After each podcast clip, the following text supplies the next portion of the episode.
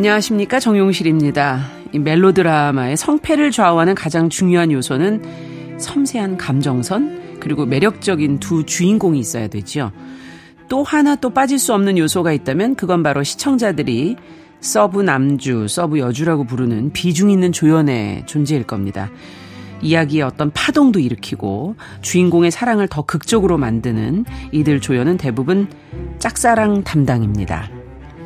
자, 1등에 되는 사랑만큼은 아니겠지만 2등에 안 되는 사랑도 성의 있게 그릴 때 이 멜로드라마라는 것이 더 촘촘하고 재밌어지는데요. 그건 사랑의 가능성에 빛나기보다는 불가능성에 더 많이 깨져본 우리가 이야기 속에서 마음의 파편을 발견하기 때문인지도 모르겠습니다.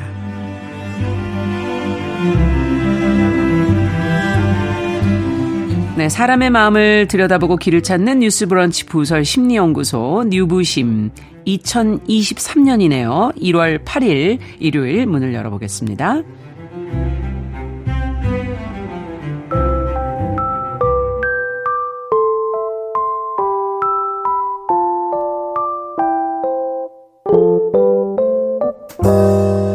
나를 지키는 마음 수업 뉴스 브런치 부설 심리연구소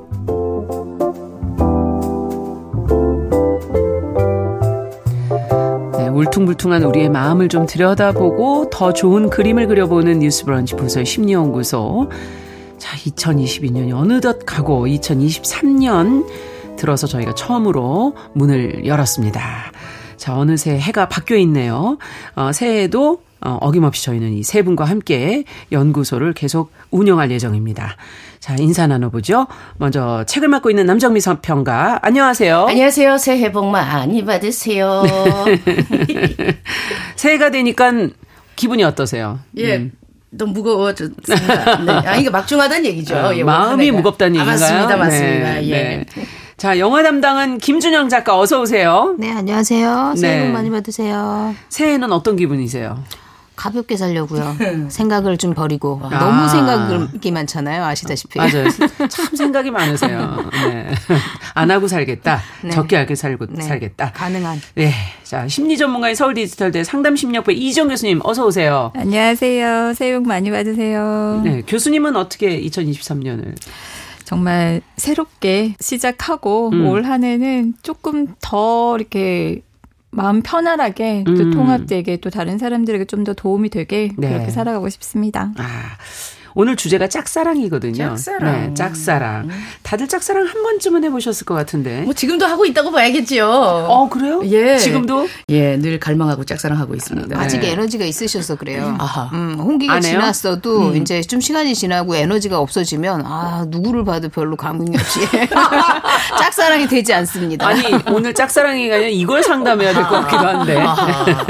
네, 그러세요. 이 교수님은 짝사랑 네. 해보신 적이 있으신지? 네, 저는 짝사랑을 두 번 정도 했던 것 같아요. 어. 네, 어릴 적에 이제 세고 계시네요. 네, 왜냐면 두 번이잖아요. 적잖아요. 예. 근데 어릴 때 중학교 때, 초등학교 때 좋아할 때 남학생을 어. 계속 좋아하면서 그 집 앞을 지나갈 때면 이렇게 되게 설레이고. 아, 혹시 그, 문을 열고 나오지 않을까? 어, 뭐 이런 거? 볼 수 있지 않을까? 아, 볼수 있지 않을까? 어. 유리창에 돌멩이 던지고. 아, 이건 안 돼. 근데 그거는 들여다 보면 제가 정말 좋아했다기보다는 한번 해보고 싶어서 어. 했던 그런 사랑이었던 것 같고 네. 운명적인 짝사랑은 음. 고등학교 3학년 여름쯤부터 아, 이거 굉장히 중요한 시기인데 네, 고등학교 3학년 여름 세상에 네. 그 그동안 아무 느낌 없다가 어. 생물 선생님한테 반한 거예요. 아, 선생님. 아, 선생님, 네. 이건 뭐 공부하는 데는 지장 없네요. 아니요, 진짜 지장이 심했어요. 짝사랑이 너무 심해가지고 상사병까지 걸린 거예요. 어. 그래서 정말 책을 보아도 선생님, 칠판을 보아도 선생님, 하루 종일 진짜 어. 선생님이 아른거리고 이 지각에 문제가 생기더라고요. 어. 이렇게 착각이 일어나고. 모두가 생물 선생님으로 보이는? 어, 그러니까 계속 떠올리는. 아. 떠올려지고, 이렇게, 어, 착시. 생물은 100점. 자, 아닌가요? 진, 지하게 네. 네. 어, 그렇, 그거는 좀. 네. 아, 근데 진짜 정말 그 좋아했던 것 같아요. 어, 음. 평생 그렇게 누군가를 좋아해 본 적이 없을 정도로. 음. 근데 시험 보기 직전에 대입 시험 보기 직전에 결혼식을 올리시더라고요. 아하. 그래서 이제 그때 네. 마음을 정리를 했거든요. 예. 내가 어떡 하겠어. 이미 있었던 거네요. 네, 그 그렇죠. 근데 네. 대학 들어가서도 그 이후로도 수년 동안 선생과 비슷한 사람을 보면 아. 멀리서라도 가슴이 설레고 떨리더라고요. 이야, 뭐 인물이 좋으셨나? 그것 또 아닌데. 뭐제 눈에 반한 거죠. 그냥 네. 콩깍지가 씌워져가지고. 네. 네. 네. 왜 웃으세요? 설명을 하면서 웃으세요 좀. 아니, 지금 굉장히 엄청나게 후회하는 눈빛으로 아, 왜 그땐 그랬지? 아니 후회 안 해요. 진짜 저에겐 소중한 감정이었어요. 음. 근데 정신 차리고 보면 네. 어, 왜 저 사람을 이럴 좋아, 때가 있긴 맞아, 있어요. 맞아, 있어, 있어, 있어. 어, 뭐 그 정신이 돌아오면. 네. 네, 그 정도는 아니었음을. 네. 언제 그러셨습니까? 아, 저는 대학 졸업하고 나서 한동안 어. 되게 좋아했던 분이 어. 있었는데 나중에 정신 차리고 보니까 너무 당황스러운 거예요. 왜요? 아니 좋아할 이유가 하나도 없는 사람인데 왜? 네. 음. 자, 오늘 짝사랑이라는 걸 얘기를 좀 해볼 텐데, 하는 사람과 그걸 받아야 하는 사람, 마음은 또 전혀 다를 것 같고, 이 심리 상태는 뭘까요? 네.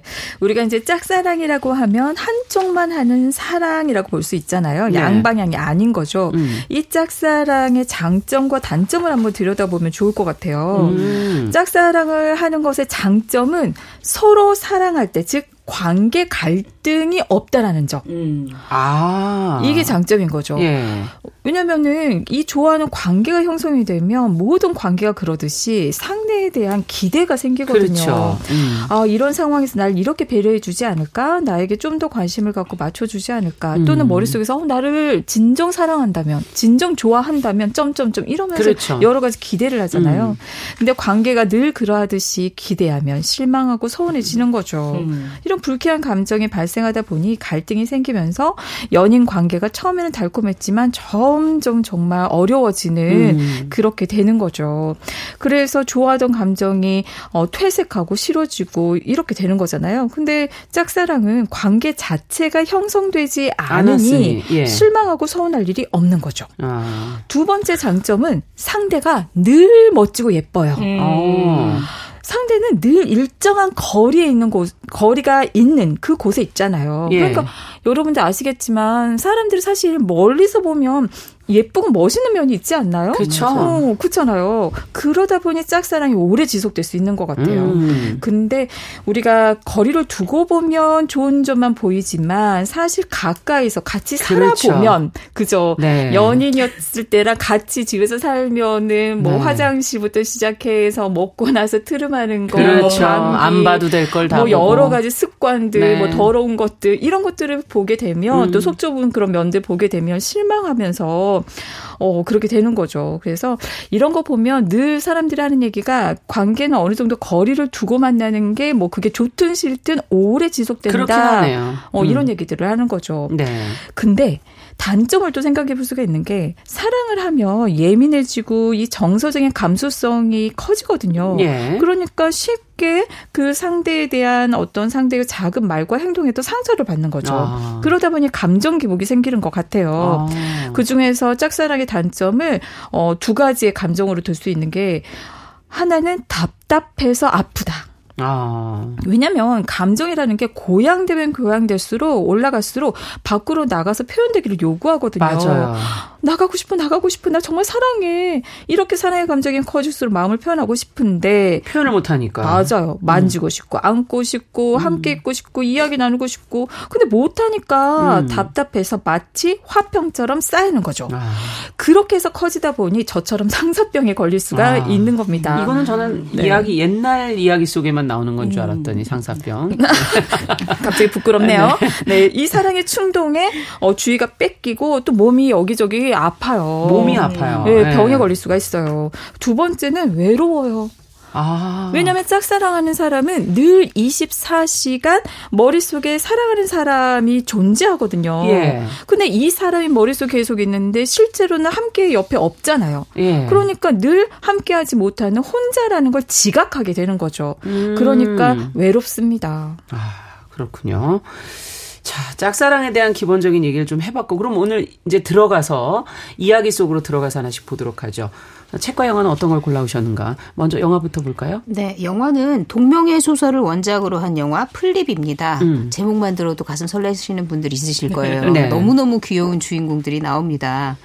2010년에 미국에서 개봉됐 지만 당시 국내 극장에는 상영이 되지 않았어요. 음. 그런데 한국 대중들이 이제 워낙에 오랫동안 좋아를 해와서 7년 만인 2017년 정식 개봉의 쾌거를 이뤘고 2021년에 재개봉의 영광을 얻기도 아, 했습니다. 재개봉도 네. 하나요? 그렇죠. 네. 그만큼 오랜 세월 동안 음. 굉장히 사랑받은 영화예요. 아. 7살 꼬마 때부터 한 남자아이를 적극적으로 짝사랑해온 소녀 줄리와 어. 그런 줄리가 너무 부담스럽고 부끄럽고 한마디로 너무 싫었던 소년 브라이스의 이야기를 그린 영화입니다. 예. 소년 소녀의 성장 과정과 첫사랑, 짝사랑 순간들이 너무 아름답게 그려져 있거든요. 음. 그래서 영화를 보면은 영화가 안 끝났으면 좋겠다. 아. 이런 생각까지도 하게 되는 작품입니다. 네. 제목이 flip, Flipped.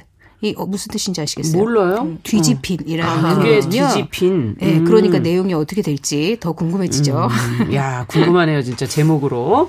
자, 그러면 책은 어떤 책을 골라오셨어요? 네, 천선란 작가의 장편 소설 천 개의 파랑 골라봤습니다. 음. 유명한 작품이죠. 네. 올해는 좀 책을 좀 사랑해봐야겠다 하시는 네. 분들 많으실 텐데 책을 뭐 읽어라는 그런 강의 같은 데 가면 제가 음. 이제 그림책부터 보시고 글밥이 좀 많은 걸로 늘려가세요 음. 이러면서 이제 인문서적도 소개해 드리는데 SF 인문서적으로 항상 추천해 드리는 아, 책입니다. 네. 굉장히 정말 저도 너무 재미있는 책이에요. 예, 굉장히 쉽고 네. 재미있어요.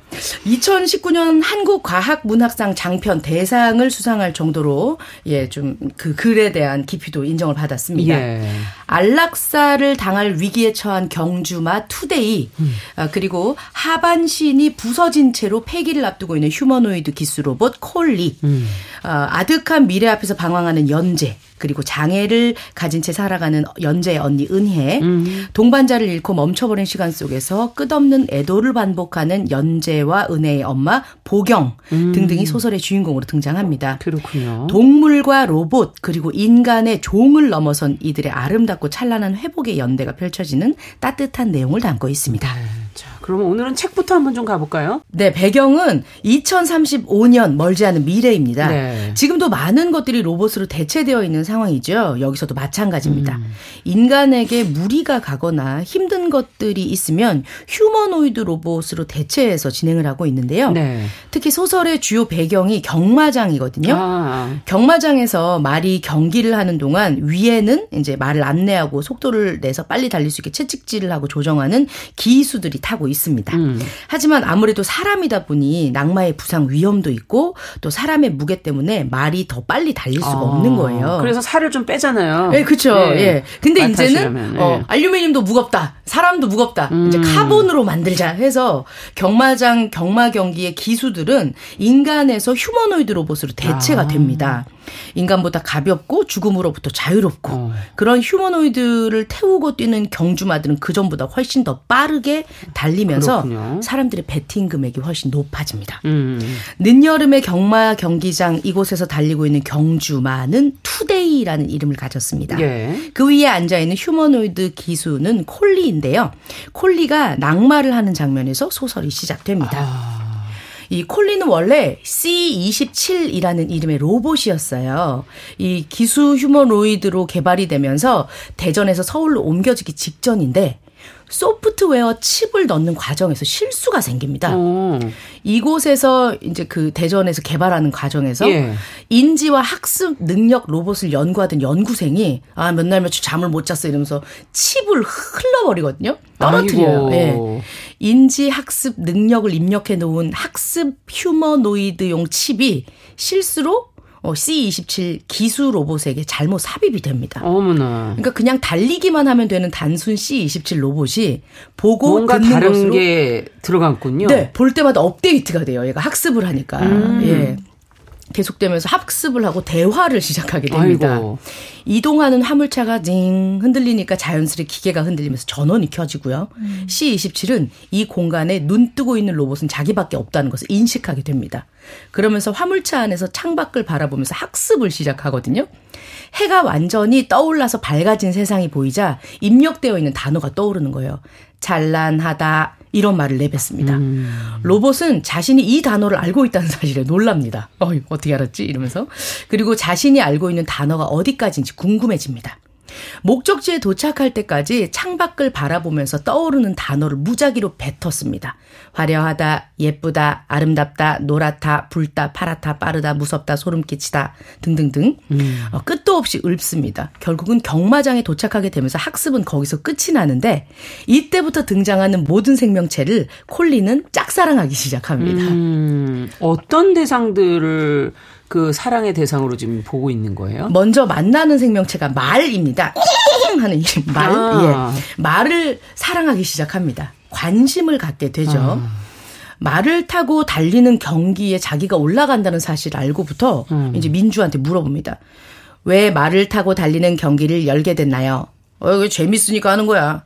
누가 재밌나요? 말이 재밌나요? 아니, 인간이 재밌어서.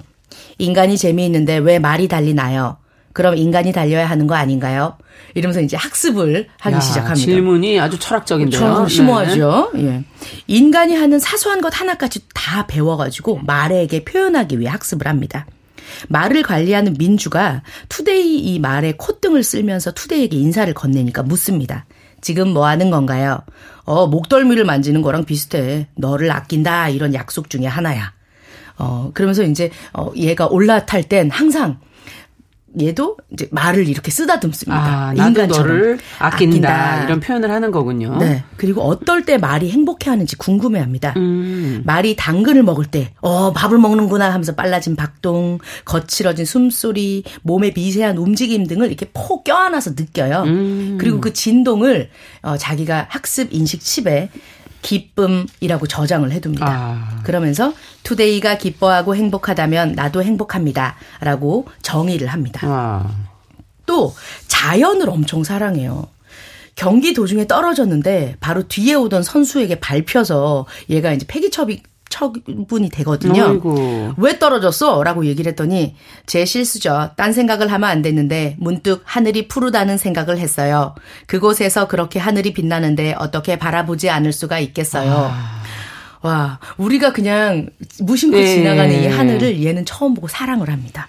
저기 떠 있는 저것은 무엇이죠? 구름, 구름, 구름, 땅에 떨어지지 않고 하늘에 흐를 수 있는 물체라니 구름을 만져보고 싶어요. 이러면서 이런 상상도 야 하고요.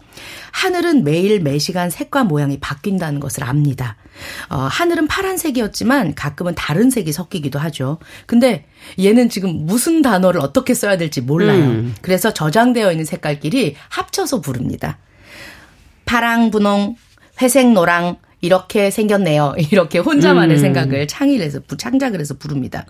세상에는 단어가 천 개에 천 배 정도 더 필요해 보입니다. 가을에는 하늘이 왜 높나요? 세상은 정말 푸르네요. 하늘은 파랗고 잎은 초록초록색이에요. 매일 보는 우리의 이 자연 현상에 로봇이 감탄하고 경의를 표합니다. 음.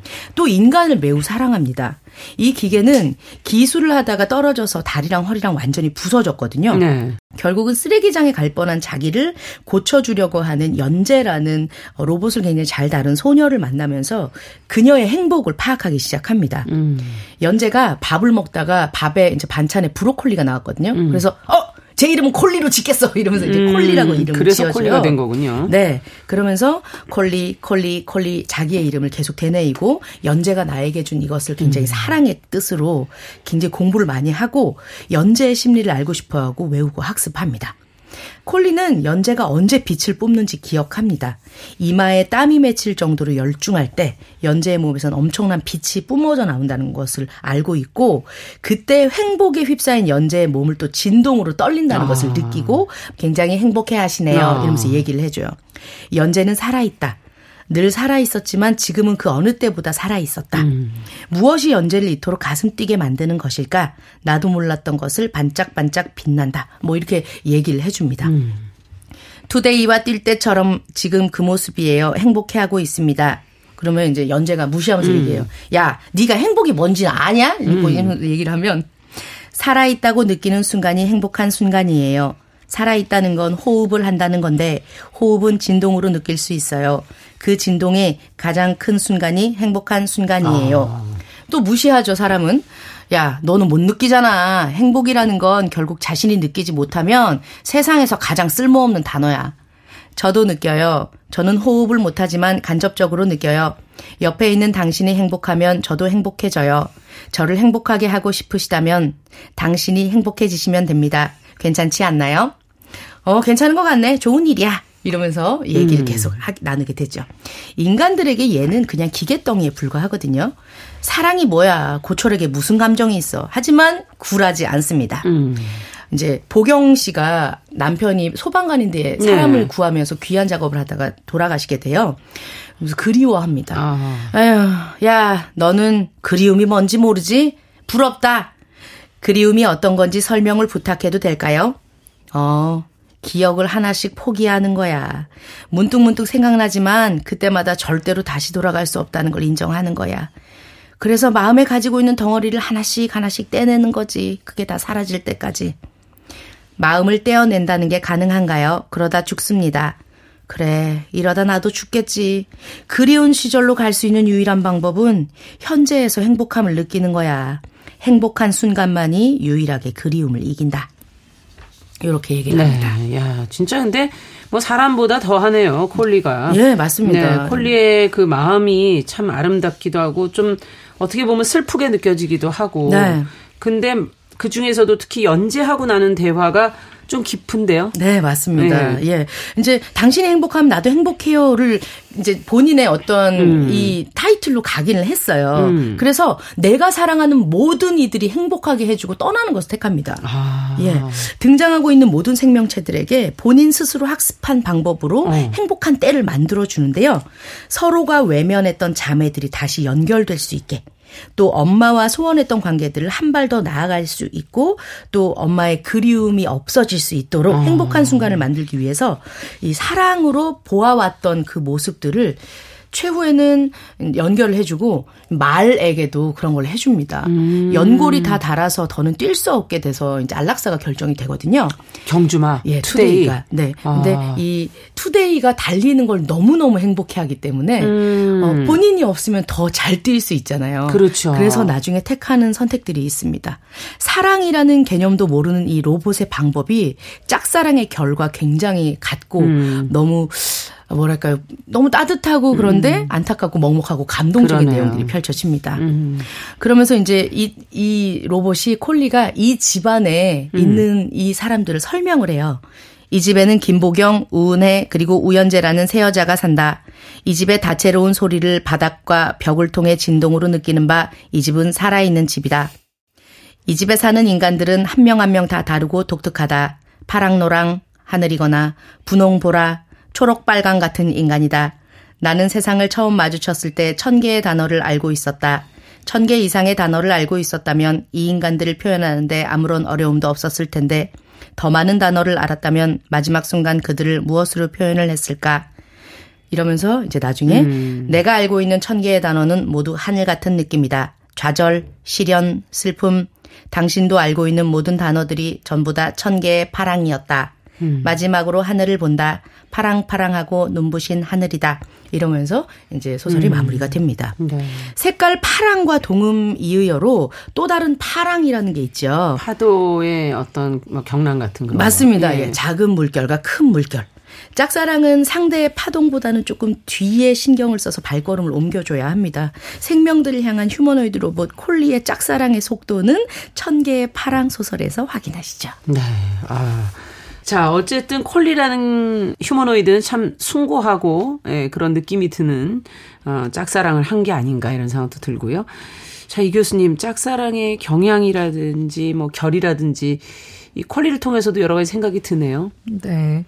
어, 근데 이야기가 되게 감동적이네요. 그러네요. 그리고 그 표현들이 다시 한번 우리 인간들이 살아가면서 어떤 사랑하는 맞아요. 마음, 그게 신이 우리를 사랑하는 그런 마음하고도 어. 비슷하게 음. 연상이 되면서 음. 누구든지 정말 이렇게 살아 있고 살아 있는 것만으로도 사랑스럽고 음. 또 이렇게 존재 자체를 사랑하는 그런 것들을 느껴서 예, 감동이 있는 것 같아요. 맞아요.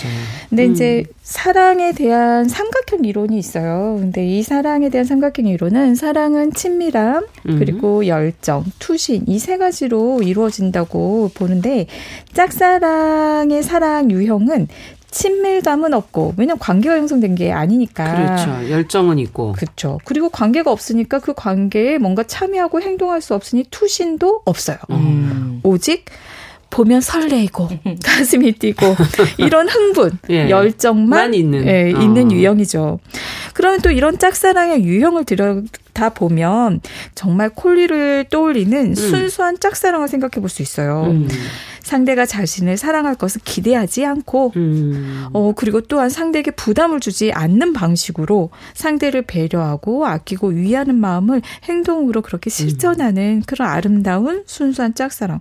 그리고 두 번째는 내가 좋아서 하는 짝사랑. 음. 제가 중학교 때 했던 음. 그런 사랑을 하면 누구보다 내가 행복하고 설레이잖아요. 그렇죠. 또 상대 보는 것만으로도 좋고 내가 기분이 좋아지죠. 맞아요. 음. 내 감정 상태가 너무 좋아서 짝사랑을 음. 즐겨 하는 사람도 있습니다. 음. 그러네요.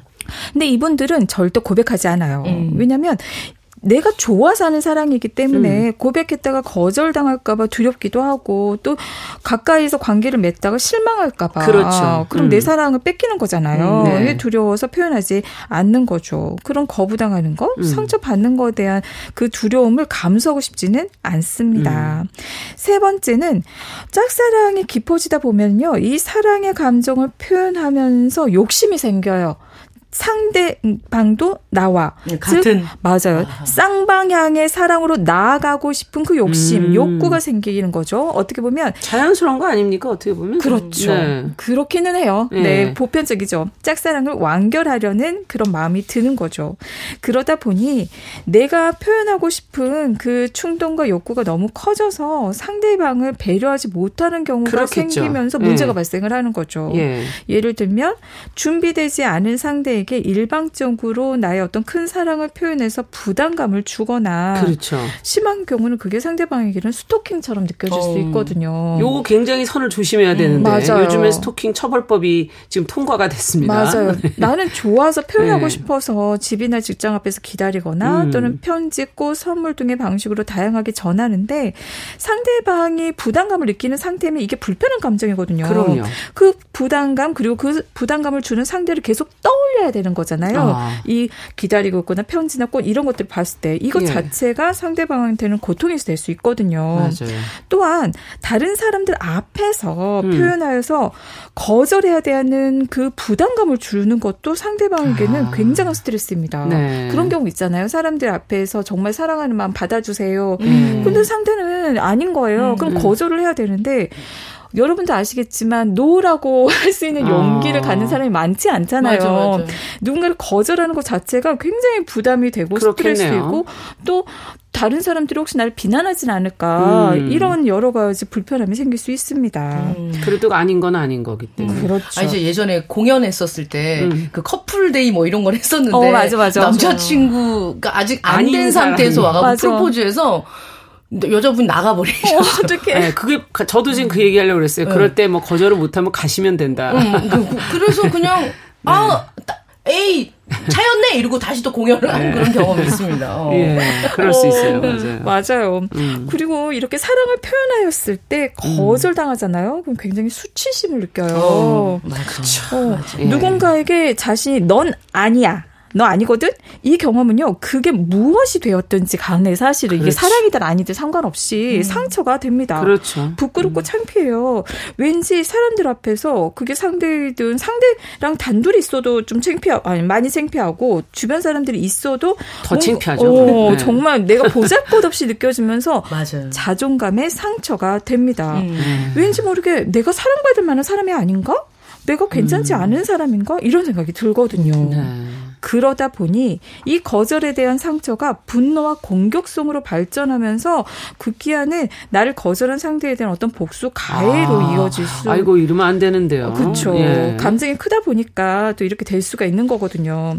근데 또 이런 생각을 해볼 수 있어요. 우리가 짝사랑일 수밖에 없을 때 그 사람의 사랑을 얻지 못할 때 음. 한번 생각해 볼게.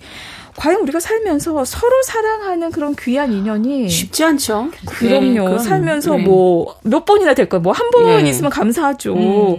어, 그래 그런데 내 사랑은 커지는데 상대방에게서 그 사랑이 오지 않을 때 이런 심한 어 실망, 좌절감을 음. 경험하다 보니 우리가 힘들면 원인을 찾게 되잖아요. 음, 내가 네. 왜 이런 그러다 보니 자신에게 탓을 하게 되면서 자기를 비하하고 아. 자기를 비난하는 경향이 나올 수가 있어요. 네가 못나서, 네가 별 볼일 음, 없어서. 그래서 이런 거야. 맞아요. 음. 서로 안 맞는 것일 수 있는데 그리고 우리가 짝사랑의 상대는 항상 그 흠이 없을 것 같고 굉장히 멋지고 괜찮은 사람이라 생각을 하잖아요. 상대가 커 보이잖아요. 아니죠.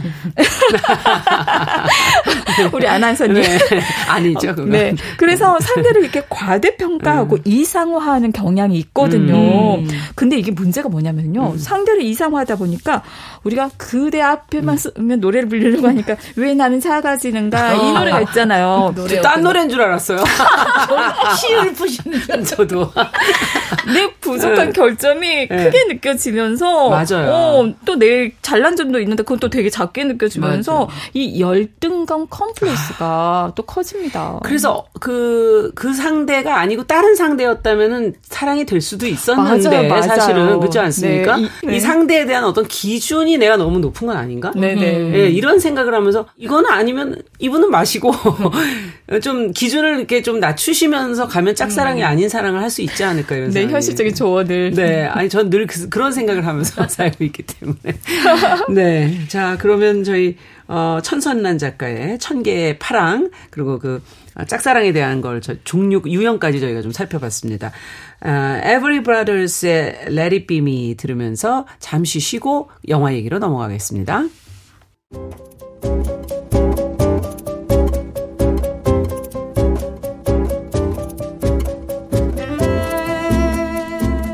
여러분은 지금 뉴스브런치 부설 심리연구소를 듣고 계십니다. 네, 뉴스브런치 부설 심리연구소 뉴부심 2023년에도 계속 이어가고 있습니다. 서울 디지털대 이지영 교수님, 남정미 서평가, 김준영 작가 세 분과 함께 오늘은 짝사랑에 대한 이야기를 나눠보고 있습니다. 노래 나가는 동안 아, 계속해서 흥분해서 서로 좀 자제해 주세요. 눈이 너무 높다면서. 두 분이 흥분하셨어요. 네. 네. 지금 말씀하시는 두분 네, 흥분하셨습니다. 네, 알겠습니다. 아, 우리는 좀 기준을 낮춰야 된다 이런 얘기를 했었죠. 네. 네. 거기에 대해서 김준영 작가는 아까 사랑이라는 게 그렇게 훨씬 복잡하다. 복잡한 거다. 사람에 네. 따라서 또 너무너무 다르게 느껴진다. 네, 그렇게 설명을 했죠. 지금 영화 보면 복잡할 만도 해요. 그런가요? 이 영화는 굉장히 심플하죠. 아, 심플해요? 너무 아름다운 한 편의 동화 같잖아요. 아, 이렇게 만나기는 어렵다. 없다. 없다. 아, 거의 없다. 네, 이렇게 그림 같은 사랑은 없다. 이런 얘기를 하시는 그렇죠. 거죠. 네. 영화로 가보죠. 플립. 어떤 내용입니까? 네, 줄리와 브라이스의 이야기입니다. 네. 들어보시죠. 줄리와 브라이스의 첫 만남은 7살 때예요. 네, 7살 네, 때. 브라이스가 줄리가 음. 살던 동네로 이사를 옵니다. 그를 보고 첫눈에 반한 줄리는 브라이스에 대한 무한 애정을 드러내기 시작합니다. 어리니까 이렇게 솔직한 거예요. 그렇죠. 네. 줄리는 이렇게 생각해요.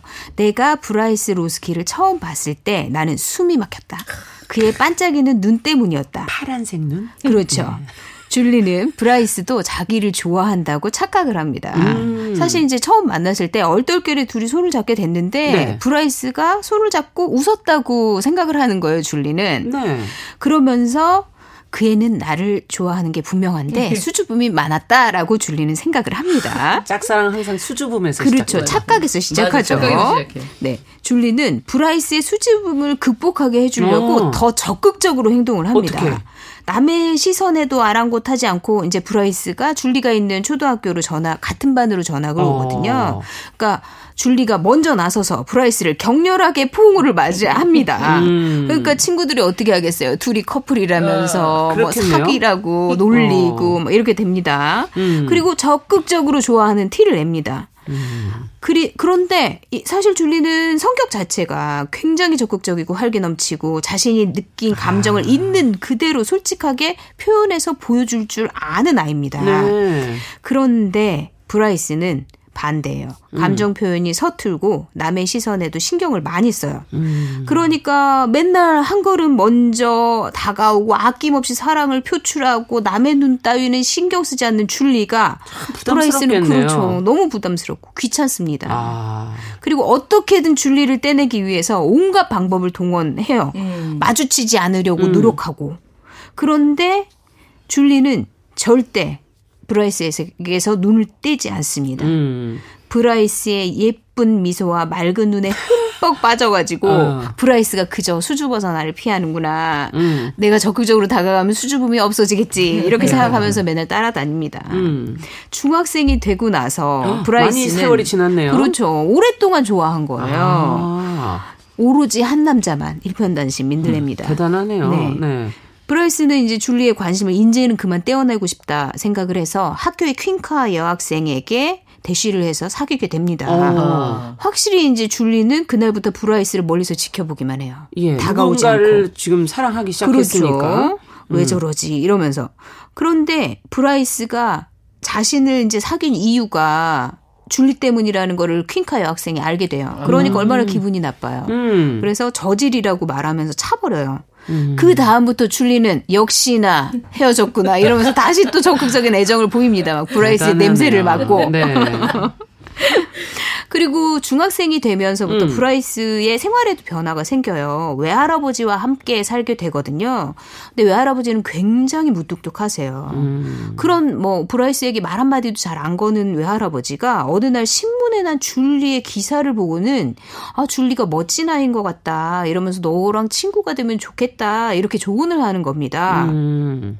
그, 그, 내용이 뭔데 네, 도대체? 내용이 예. 뭐였냐면 줄리가 집 주변에 큰 나무를 지키기 위해서 운동을 한다는 겁니다. 오. 어. 어린 시절부터 사실 줄리는 이 나무 타는 거를 굉장히 좋아했어요. 어릴 때 브라이스의 연을 내려주기 위해서 나무 위에 올라갔다가 음. 나무 위에서 본 그 마을 풍경에 감명을 음. 받은 이후부터 이 나무를 더 사랑하게 된, 된 겁니다. 음. 예전에 아버지가 줄리에게 이런 말을 했거든요. 줄리에게 브라이스가 왜 좋냐고 물어봐서 줄리가 음. 눈하고 웃는 미소가 예쁘다 이렇게 얘기했더니 아버지가 항상 전체 풍경을 봐야 한단다. 음. 그림은 단지 부분들이 합쳐진 게 아니란다. 소는 그냥 소이고 초원은 그냥 풀과 꽃이고 나무들을 가로지는 태양은 그냥 한 줌의 빛이지만 그걸 모두 한꺼번에 같이 모은다면 마법이 벌어진단다. 음. 이렇게 얘기를 하거든요. 음. 당시에는 그 말이 무슨 말인지 몰랐는데 그렇죠. 나무에 올라가서 풍경을 보니까 갑자기 완전히 이해가 되는 거예요. 음. 그리고 그날부터는 더욱더 이 나무에 올라가서 보는 풍경을 사랑하게 돼서 거기에 몇 시간씩 앉아가지고 세상을 바라보게 됩니다. 네. 그런데 나무 주인이 그 나무가 있는 땅 주인이 나무를 잘라버리려고 하는 거예요. 그러니까 줄리는 학교도 안 가고 나무를 패지 말아달라고 애원을 해요. 음. 브라이스한테도 같이 여기 올라와서 운동을 보자. 하자 그러는데 음. 브라이스 거절을 하거든요. 음. 결국 이제 줄리 아버지가 직접 나무에 올라가서 줄리를 달래서 내려오고 그 이후부터 줄리는 굉장히 우울해요. 음. 나무를 베어버렸으니까. 음. 그렇겠네요. 그러니까 모든 게 하찮고 허무하게 느껴지는데 아버지가 그림 하나를 그려줍니다. 커다란 그 나무를 그려줘요. 아. 플라타너스 나무 그림을 그려주면서 줄리는 생각을 해요. 자신이 이제 그 나무 위에서 어떤 경험을 했는지 이거를 이제 마음속으로 받아들이고 이제 나무를 보내줄 때가 되었고 음. 나무는 내 마음속에 영원히 남아 있다. 이것까지 알게 음. 되는 거죠. 그러면서 한 뼘 성장을 하게 되거든요. 야, 말을 듣다 보니까 줄리가 뭐 철없는 아이가 아니네요. 그렇죠. 지금 한 어찌 보면 성숙하고 속 깊은 아이가 되, 된 건데 네. 그래도 계속 이 브라이스를 짝사랑만 할까요? 네, 굉장히 일편단심입니다. 네. 그런데 사실 제목이 플립 플립이에요. 네, 플립. 뒤집힌다라는 음. 뜻이잖아요. 왜 뒤집힌다겠어요? 사실 이제 줄리는 일편단심 민들레로 굉장히 우직하고 적극적으로 브라이스만을 사랑해 왔죠. 음. 그런데 결정적인 사건들이 연달아 일어나게 됩니다. 줄리의 마음이 살짝 변하는. 어, 뭘까요? 첫 번째는 달걀 사건이에요. 줄리가 과학 실험 대회에 계란 부화 일대기라는 작품을 제출해서 브라이스의 음. 화산을 누르고 1등을 하게 됩니다. 음. 그리고 그 실험에서 이제 부화시킨 닭들을 마당에서 기르게 돼요. 음. 그리고 마당에서 너무 잘 길러가지고 닭들이 알을 낳게 되거든요. 그러니까 기쁜 마음에 줄리는 짝사랑하는 브라이스에게 도 매일 이제 달걀을 가져다 줘요. 어. 많이도 낳네. 그렇죠. 그뭐 이웃집에서 막 너무 좋아 네. 보인다면서 간 낳은 달걀 나에게 팔아라 이래서 돈도 벌고요. 아. 그런데 사실 이제 브라이스의 아버지는 줄리네가 좀 못 살아요. 마을에서 못 사는 편이고 집도 지저분하게 해놓고 음. 이러니까 줄리네도 싫어하고 줄리도 싫어하거든요. 음. 그래서 좋지 않은 소리를 하는데 줄리의 달걀에 대해서도 굉장히 못마땅해 하면서 병균이 있을지도 모르니까 다시 돌려주면 좋겠다라고 얘기를 하거든요. 음. 근데 아빠의 말에 이제 브라이스는 살짝 걱정도 되는데 또 소극적이니까 줄리에게 말도 못해요. 그러니까 이두저도 못하다가 몰래 달걀을 버리기 시작합니다. 아하. 그러다 결국 줄리에게 사실을 들키게 됩니다. 그렇겠네요. 네. 그러니까 말 주변이 없으니까 들키고 나서 너무 당황스러우니까 또 말도 못하고 미안하다고 뭐 하면 어영, 될 건데. 네. 그럼 어영부영 하면서 이런 얘기를 합니다. 너네 집 뒷뜰 너무 지저분하잖아. 음. 병균이 있을지도 몰라. 이렇게 아, 얘기를 하게 되는 거예요. 예. 네. 아. 그러니까 사실 의도는 그게 아니었거든요. 음. 그런데 줄리에게 상처를 주는 말들을 쏟아냅니다. 당연히 줄리는 너무 크게 상처를 받게 돼요. 아. 그리고 브라이스의 태도가 실망스럽기도 하고 그러면서 브라이스를 피하기 시작해요. 네. 그리고 아버지의 말을 생각해요. 브라이스는 전체로 봤을 때, 그러니까 음. 부분 부분이 아니라 전체로 봤을 때도 괜찮은 사람일까? 훨씬 음. 가치가 있는 사람일까? 이런 생각을 하게 되거든요. 예쁜 눈과 미소만 그렇죠. 네, 있는 것이지. 음. 네. 그리고 집 뒷뜰도 이제 점, 점점 정돈을 하기 시작합니다. 사실 아이의 힘으로 하기 힘든 일인데 이제 브라이스의 말을 듣고 아. 잡초를 뽑고 나뭇가지들을 정리하고 울타리도 페인트로 칠하고 뭐 노력을 해요. 그런 음. 그녀를 보면서 이제 브라이스 할아버지가 너무 기특하잖아요. 음. 도와주기 시작합니다. 그리고 줄린의 뒷뜰은 점점 깨끗해지기 시작해요. 그리고 두 번째 사건이 또 벌어져요. 네. 친구들이 이제 브라이스와 두, 뒷담화를 하게 된 사건인데 음. 사실 줄리에게는 지체 장애를 갖고 있는 삼촌이 있어요. 음. 그런데 브라이스 친구가 학교 도서관에서 이 줄리 삼촌에 대해서 되게 안 좋게 얘기를 하는 겁니다. 음. 줄리네 집안이 그래서 그런 지적 장애 있는 뭐 단톡속이다. 막 약간 이런 나쁜 말을 해요. 그러니까 소심한 브라이스는 화가 났어요. 줄리 줄리의 집안에 대해서 그렇게 막 억측을 하니까. 네. 그래서 반박도 하지 하고 싶었지만 하지 못해요. 음. 그러면서 친구 말 그래 네 말이 맞아 대충 이러면서 얼버무리게 되거든요. 그런데 그걸 또 줄리가 듣게 됩니다. 음. 그러니까 줄리는 또 한 번 브라이스에 대해서 그렇죠. 너무 정말. 실망하고 상처를 받게 되죠. 예. 그렇게 오랫동안 좋아했는데 나에 대해서 우리 집에 대해서 저렇게 얘기한다고 음. 그러면서 브라이스에 대한 짝사랑을 그만두게 됩니다. 네. 잘했네요. 네. 음. 그런데 반대로 브라이스는 줄리가 자꾸만 신경이 쓰이는 거예요. 음. 이제 할아버지랑 울타리도 가꾸고 뒤뜰도 가꾸는 모습을 보면서 할아버지가 나에게는 말도 안 하는데 줄리에게 너무 다정한 모습도 그렇죠. 보면서 줄리한테는 왜 저러지? 이런 궁금증도 일면서 또 줄리가 자기 때문에 속상해하는 모습이 너무 신경 쓰이고 음. 그러니까 원래라면 줄리가 관심을 안 보이니까 너무 좋아야 되거든요. 음. 그런데 이상하리만큼 줄리의 빈자리가 신경이 쓰이고 그렇죠. 허전합니다. 음. 그리고 풀 죽어 있는 줄리 모습이 뭐 나 때문에 상처를 입었나 내가 너무 잘못했나 이러면서 막 미안하기도 하고 그런 감정을 느끼는 자신이 또 너무 어색한 거예요. 음. 그러니까 막 부정해요. 아 내가 이럴 수가 없는데 그래서 부정하고 하지만 눈은 항상 줄리를 향해 있어요. 줄리가 뭘 하나, 줄리의 예. 마음이 어떤가. 계속 그것만 보고 있습니다. 거기에 이제 할아버지까지 줄리의 성격이 할머니를 닮았다면서 줄리는 반짝이고 빛나고 오색찬란한 사람이라고 아. 표현을 해요. 할아버지가 이렇게 얘기를 하거든요. 어떤 사람은 평범한 사람을 만나고 어떤 사람은 광택나는 사람을 만나고 어떤 사람은 빛나는 사람을 만나지. 하지만 모든 사람은 일생에 단 한 번 무지개같이 변하는 사람을 만난단다. 네가 그런 사람을 만났을 때 더 이상 비교할 수 없는 게 없단다. 음. 음. 야, 할아버지는 아무래도 세상을 많이 사셨으니까 그렇죠. 보는 게 다르실 거고 브라이스가 이 얘기를 듣고 좀 깨닫는 게 있었을 것 같은데요. 그렇죠. 브라이스는 이제 줄리에게 상처를 준 자신에 대해서 반성을 하게 됐고 음. 줄리에게서 나는 그 무지갯빛을 점점 보게 됩니다. 아. 그러면서 이제 그녀에게 사과하려고 여러 번 찾아가는데 줄리는 이제 쉽사리 마음을 열지 않아요. 사과를 음. 받는 척 하지만 뭐 실제로 마음을 열지는 않아요. 그러니까 줄리에 대한 마음은 커지고 다급한 마음에 학교에서 이제 basket boy라는 그런 행사가 있었는데 음. 거기서 줄리가 자신을 선택해주지 않으니까 줄리를 불러서 다급한 마음에 음. 어설픈 키스를 하려고 했다가 음. 줄리가 노발대발하면서 음. 상황은 더 악화됩니다. 전화를 받 전화도 안 받고 사과하러 가도 만나주지도 않고 그러니까 꼬였네요. 완전히 상황이. 역전된 거예요. 네. 줄리가 졸졸 따라다녔었는데 이제는 브라이스가 안달을 음. 냅니다. 그러니까 온통 줄리 생각뿐이에요. 그러니까 얘가 이러다가 나한테 완전히 멀어지고 나를 버리면 어떡하지? 이렇게 막 음. 진짜 걱정을 하고 어떻게 하면 줄리 마음을 풀어줄 수 있을까? 요것만 생각을 하게 되거든요. 아. 그러다 아이디어 하나를 떠올리게 돼요. 볼까요? 줄리네 앞마당에 구덩이를 파고 그녀가 그렇게 지키고 싶어했던 플라타너스 나무 묘목을 심기 시작합니다. 야, 이거는 좀 마음을 움직일 수 있을 것 같다, 네. 왠지. 예. 그 모습을 본 줄리가 브라이스의 마음을 그제서야 조금 이해하면서 이제 주- 브라이스에게 다가가서 마음을 돌려서 둘이 함께 그 나무를 심는 장면으로 음. 영화는 끝이 납니다. 그러면서 브라이스의 그 한마디가 있어요. 뭐라 그래요? 이제 난 그들이 어떻게 생각하는지 상관없었다. 난 줄리 베이커가 좋다. 어, 이렇게만 되면 얼마나 좋겠습니까? 행복한 결말이네요. 그렇죠. 짝사랑의 네. 결과가 이렇다면 정말 해볼만 하죠. 네, 야. 각각이 짝사랑을 하게 되는 네, 네. 상황이 역전되면서 각각이 짝사랑하는 시간을 가지면서 결국은 양쪽이 서로 사랑하는 것으로 끝나게 음, 이제야 되는, 마음이 네. 서로 통하기 시작하면서 야 누가 나를 일방적으로 좋아한다면 왠지 왠지 싫고 또 예, 그러다가 또 차이면은 또 마음이 달라지고 참 사람을 알 수 이 심리는 뭘까요? 네. 교수님. 정말 밀당을 보는데요.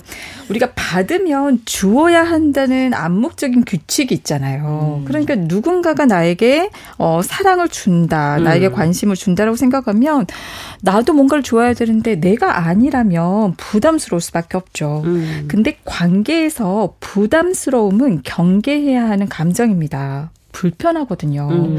우리가 불편하면 인간은 피하고 싶어요. 근데 만약에 평소 호감을 갖는 사람이라면 좋겠죠. 네. 네. 그래서 불편하고 부담스러운 그 감정에 대해서 회피, 피하는 반응으로 하다 보니까 음. 나를 보여주지 않는 방식으로 대처를 할 수가 있어요. 피하니까. 음. 그럼 상대방은 되게 고통스럽죠. 예전에는 보면서 좋았는데 음. 볼 수가 없으니까. 또한 나아가서 이 불편한 감정을 끝내고 싶어요. 음. 그래서 그 목적을 위해서 일부러 차갑고 냉정하게 대하기도 하고요. 음. 그러면 정이 떨어져서 이제 그렇죠. 어, 날이 관계를 끝낼 수 있지 않을까. 또 함부로 대하기도 합니다. 아. 어, 참 안타깝죠. 왜냐면 불편한 감정, 그 부담스러움을 주는 상대방에게 짜증이 나거든요. 분노감을 느껴요. 왜 나를 그렇게 불편하게 하지? 이런 짜증, 분노가 공격성을 수반하면서 함부로 대하기도 합니다. 그래서 너무 안타깝죠. 정말 순수한 사랑이지만 누군가에게는 그게 공격성을 동반하는 그런 불편한 감정이 대, 그 유발될 수도 있으니까요. 그리고 또 하나 생각해 볼 거는 사랑을 받으면 짝사랑을 받으면 자존감이 일단 올라가요. 음. 그렇지 않나요? 그렇죠. 누군가가 나를 어, 사랑하는 거니까. 맞아요. 네. 근데 자존감이 올라가면서 상대적으로 상대방에 대해서는 이 낮추어 보는 경향이 생길 수 있는 거죠. 음. 나 자신, 나 내가 그렇게 뭐그 대단한 사람도 아닌데 왜냐면 음. 자기들은 자신의 수준을 알잖아요. 음. 근데 이제 나를 좋아한다면 나보다 더 부족한 사람 아니야? 이런 생각이 좀 들면서 음. 무시하는 마음이 생길 수도 있어요. 그래서 상대방이 더 매력이 떨어져 보일 수도 있고 음. 자존감이 낮은 사람 아니야? 이런 생각이 들 수도 있는 거죠. 음. 근데 요새는 먼저 사랑을 고백하는 경우 우리가 사실은 거절당할까봐 두려운 마음이 있는데 그걸 딛고 용기를 내는 행동이잖아요. 음. 그러다 보니까 요새는 인식이 조금 달라져서 자존감이 얼마나 높으면 얼마나 괜찮고 당당하면 저렇게 먼저 고백할까라는 생각이 들어서 매력적으로 느껴질 수도 있습니다. 음. 자, 근데 이 짝사랑을 끝낼 때 아까 이제 줄리가 처음에 끝낼 때 이제 어 이것을 간직하고 있는 게 좋은 건지 만약에 둘이 성사가 안 됐다면 아니면 그냥 깨끗하게 잊고 새 출발하는 게 나은 건지 어떻게 보세요, 교수님? 네. 네. 잠깐의 짝사랑은 또 깊지 않은 짝사랑은 음. 설레고 행복한 감정을 주죠. 저는 그거는 참 좋은 것 같아요. 근데 그렇지 않, 않고 정말 이렇게 골마 터지게 되는 그 답답한 외로움, 열등감, 상처 음. 이렇게 많은 아픔을 갖게 되는 사랑이라면 우리가 자신을 지키고 보호하는 것은 결국 자신이 해야 되는 그렇죠. 거거든요. 음. 그래서 자기 자신을 지켜줄 필요가 있지 않을까. 그럼 언제 끝낼 것인가? 이렇게 자신에게 상처가 될 때, 그리고 이루어질 수 없음을 알았을 때, 상, 짝사랑을 멈춰 보는 게 어떨까? 이런 음. 생각이 듭니다. 그러면서 이제 생각이 드는 게요. 아까 이제 그, 어, 소설에서도 나왔지만 그 사랑하는 마음, 그 짝사랑하는 마음 자체가 아름다운 게 아닌가. 누군가를 그렇죠. 아끼고 네. 위하는 마음. 음. 그래서 저는 지금도 사실은 고등학교 그 선생님에 대한 짝사랑 음. 그대로 저는 음. 잊으려고 한 적 없거든요. 어, 그대로 간직하고 어 소중하고 그래요. 그리고 우리가 살아가는 과정에서 상대를 보게 되고 사람을 보게 되고 음. 또내 자신의 부족한 부분과 아픈 마음을 보게 되잖아요. 네. 그러면서 우리가 시야가 커지는 것 같아요. 그렇죠. 어, 성장하죠. 맞아요. 음. 넓게 이해할 수 있는 마음이 생기고 나 자신에 대해서도 깨닫고 받아들이는 음. 그런 작업을 하게 되면서 좀 더 성장하고 또 그 고통스러운 감정을 견디고 보듬어내는 결국은 음. 살아야 가는 거니까 그 과정에서 힘을 경험하게 되면서 전보다 더 힘있고 강한 사람으로 성장할 수 있지 않을까 이런 생각이 네. 듭니다. 짝사랑도 필요하네요. 네. 자, 오늘 뉴스 브런치 부설 심리연구소 이제 마무리할 시간입니다. 오늘은 영화 플립 소설 천 개의 파랑 이렇게 두 작품 속의 이야기 심리학적 분석을 통해서 짝사랑에 빠진 사람들의 마음을 한번 제대로 들여다본 것 같습니다. 뉴부심 김준영 작가 남정미 서평가 서울디지털대학교 이지영 교수님과 올해도 함께하겠습니다. 세 분 감사합니다. 고맙습니다. 감사합니다. 네, 일요일 11시 5분에는 언제나 뉴부심으로 찾아뵙도록 하겠습니다. 평일에는 정용실의 뉴스 브런치에서 뵙겠습니다. 안녕히 계십시오.